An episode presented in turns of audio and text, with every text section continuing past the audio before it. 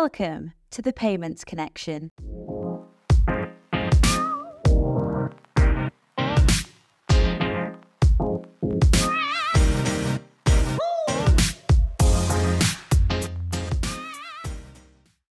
I'm Jess, Head of Marketing at Bridge.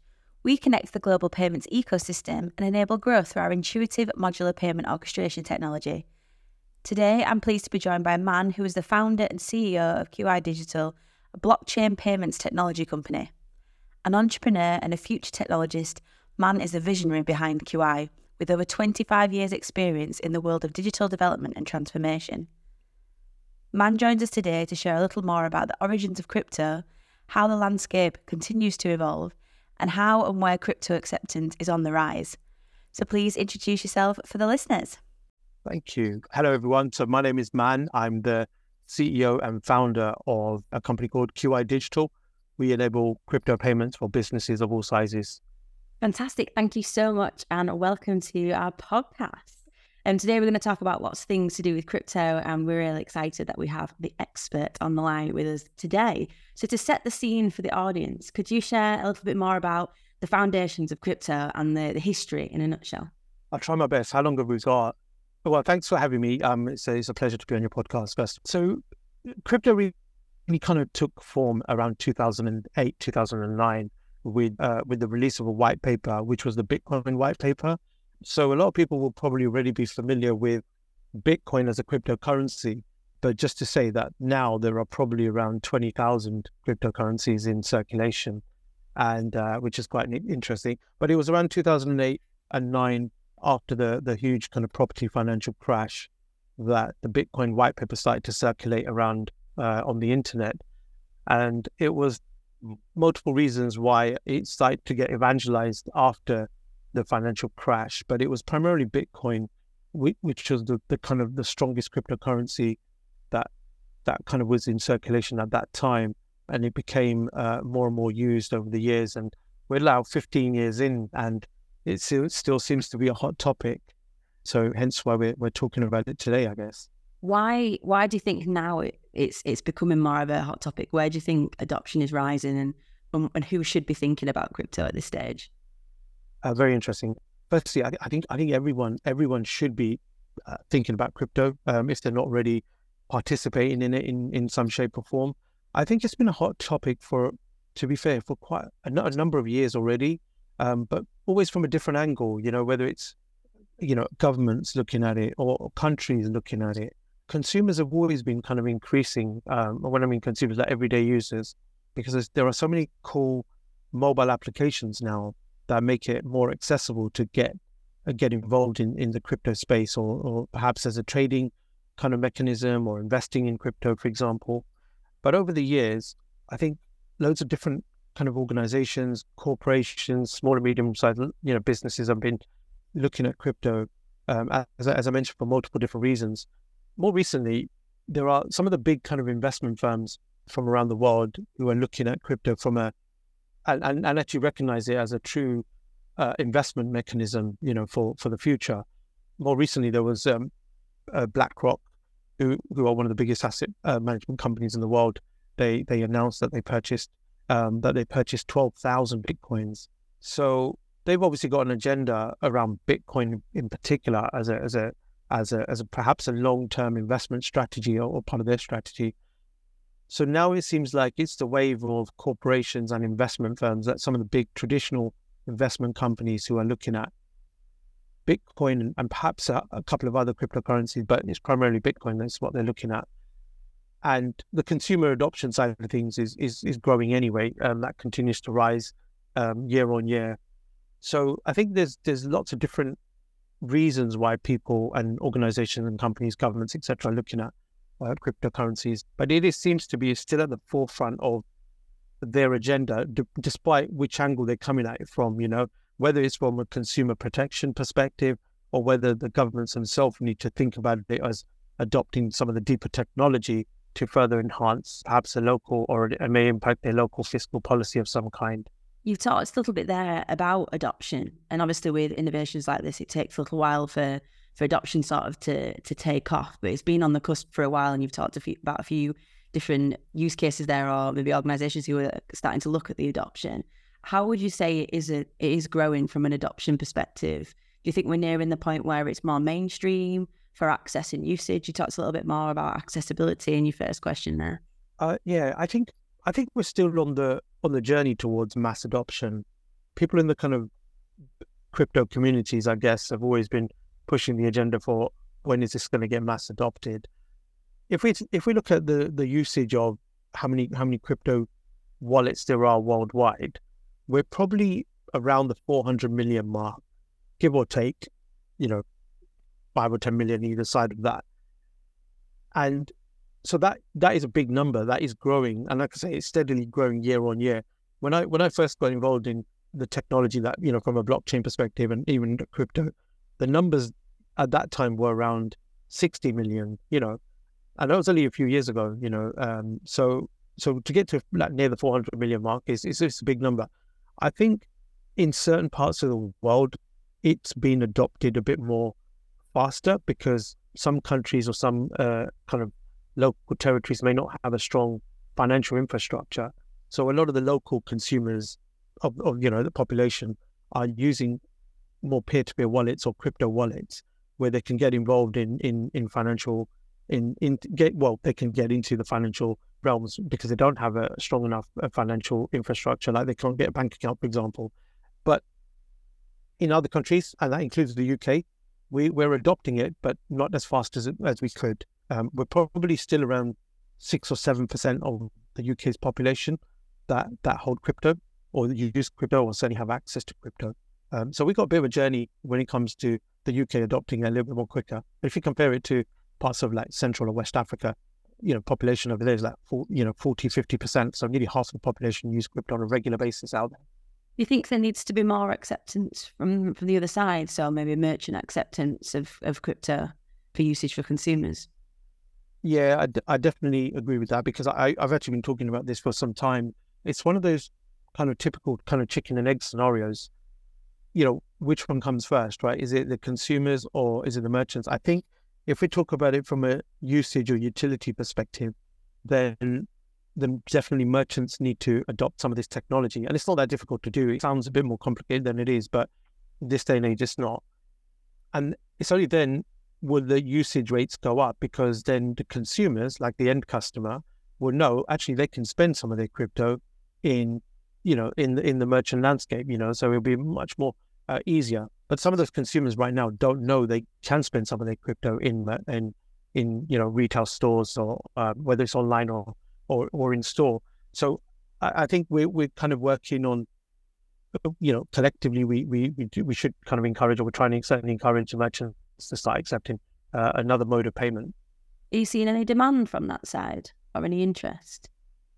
Again, it comes back to whether we look at it from a a, a, a, global lens or do we look at it from a local one? So, from a UK perspective, there is there is interest.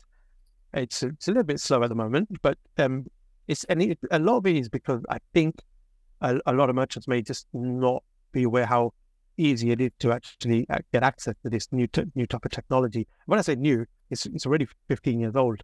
So, you know, but we're we're developing, for example, tooling and and you know products to make it a little bit more easier for those merchants to to kind of accept uh, crypto. And it's, it's it's not that difficult.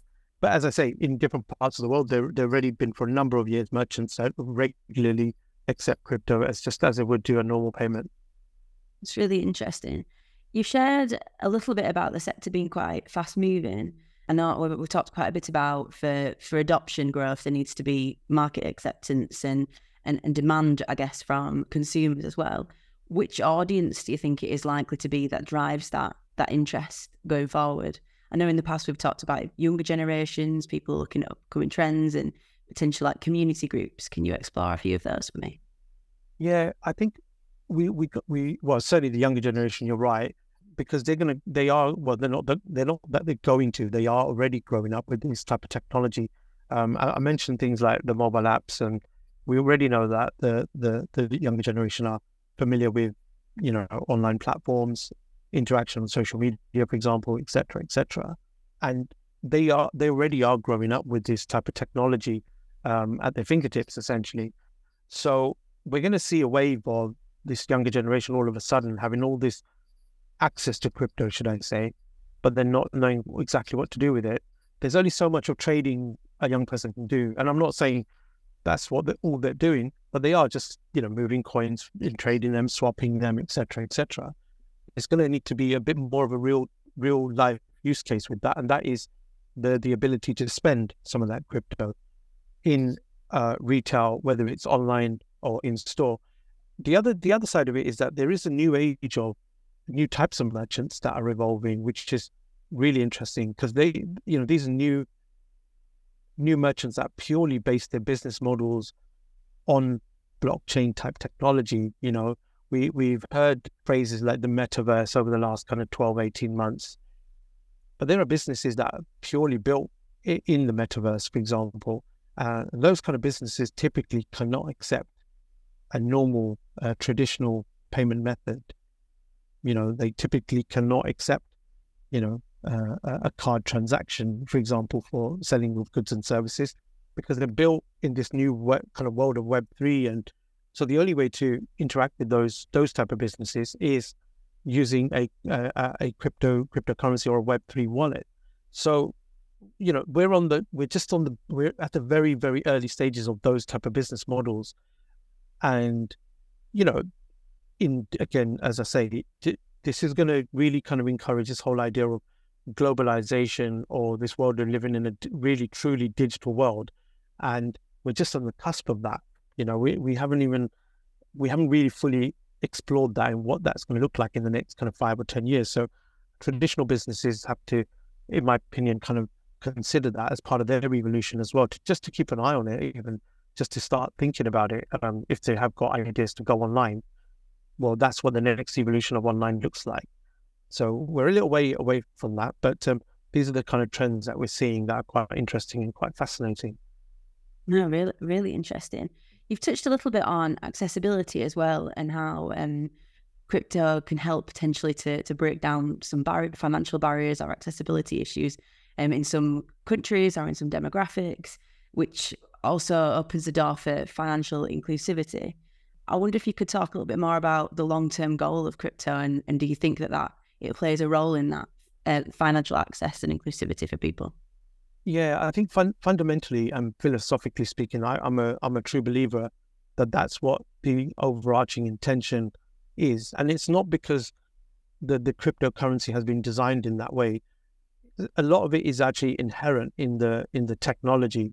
Like you know, if we look at the Bitcoin blockchain in particular, it doesn't re- as a network. If you think about it from a network perspective, it doesn't really it doesn't really care if you know what I mean. Like where you're from, what your background is, whether you know what your financial background is.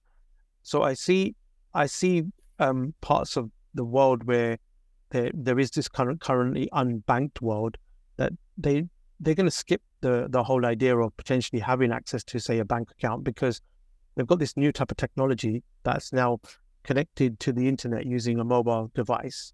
So they may you're gonna we're gonna see this a surge of kind of interest from people who'd never who probably never had a bank account and probably will never have a bank account, but jump straight into this new world of like having a crypto wallet or you know access to a a wallet and all of their financial infrastructure is going to be designed around crypto.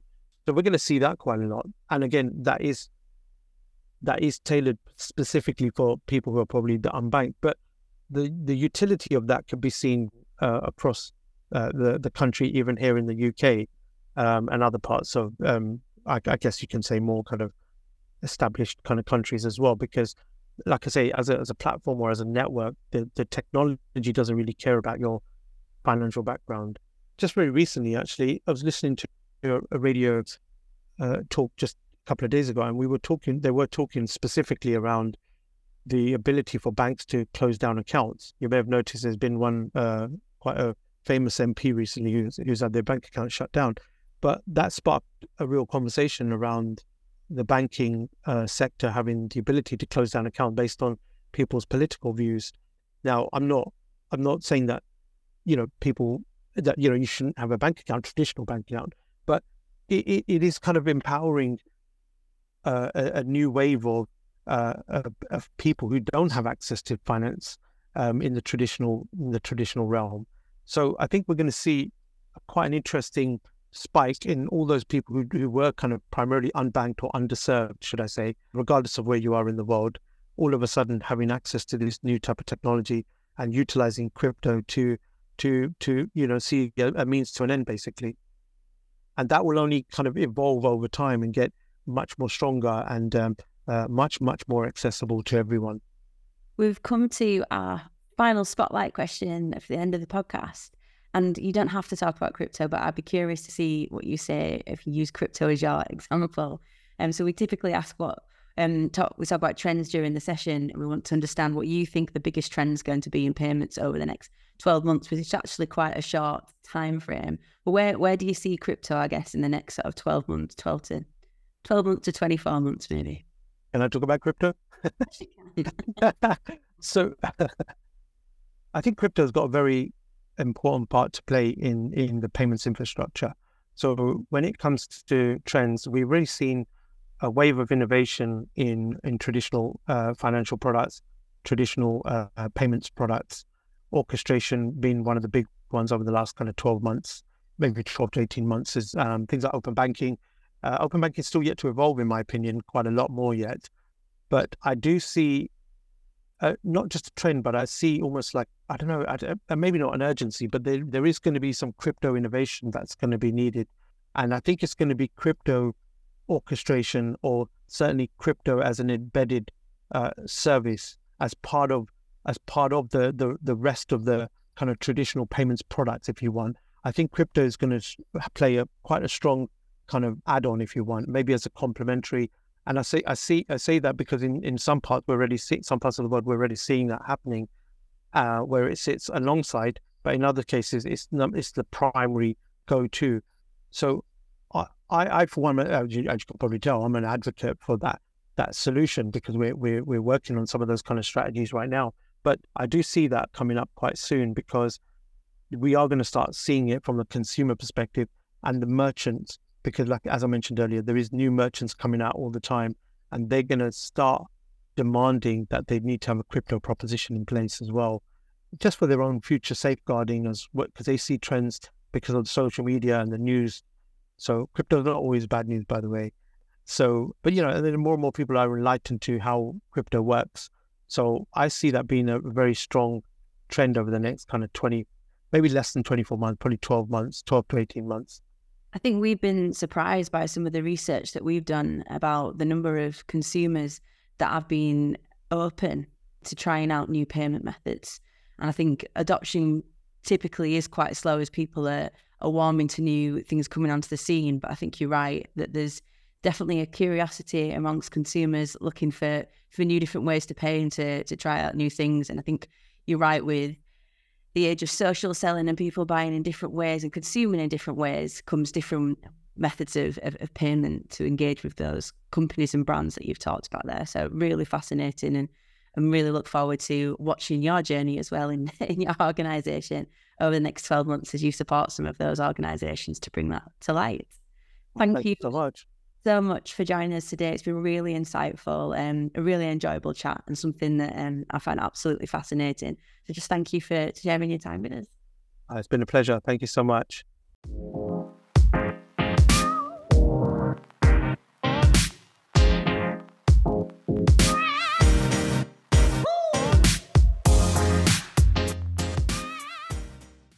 We hope you enjoyed our latest podcast and thanks again for joining us on the Payments Connection.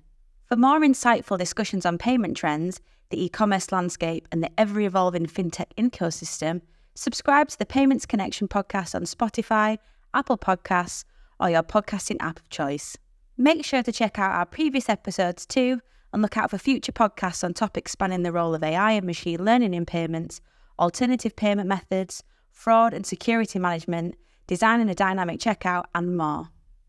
You can also find out more about Bridge and how payment orchestration is supporting enterprise merchants globally to boost authorization rates, mitigate fraud, and deliver the best end to end customer journey over on our website at br-dge.to. See you next time.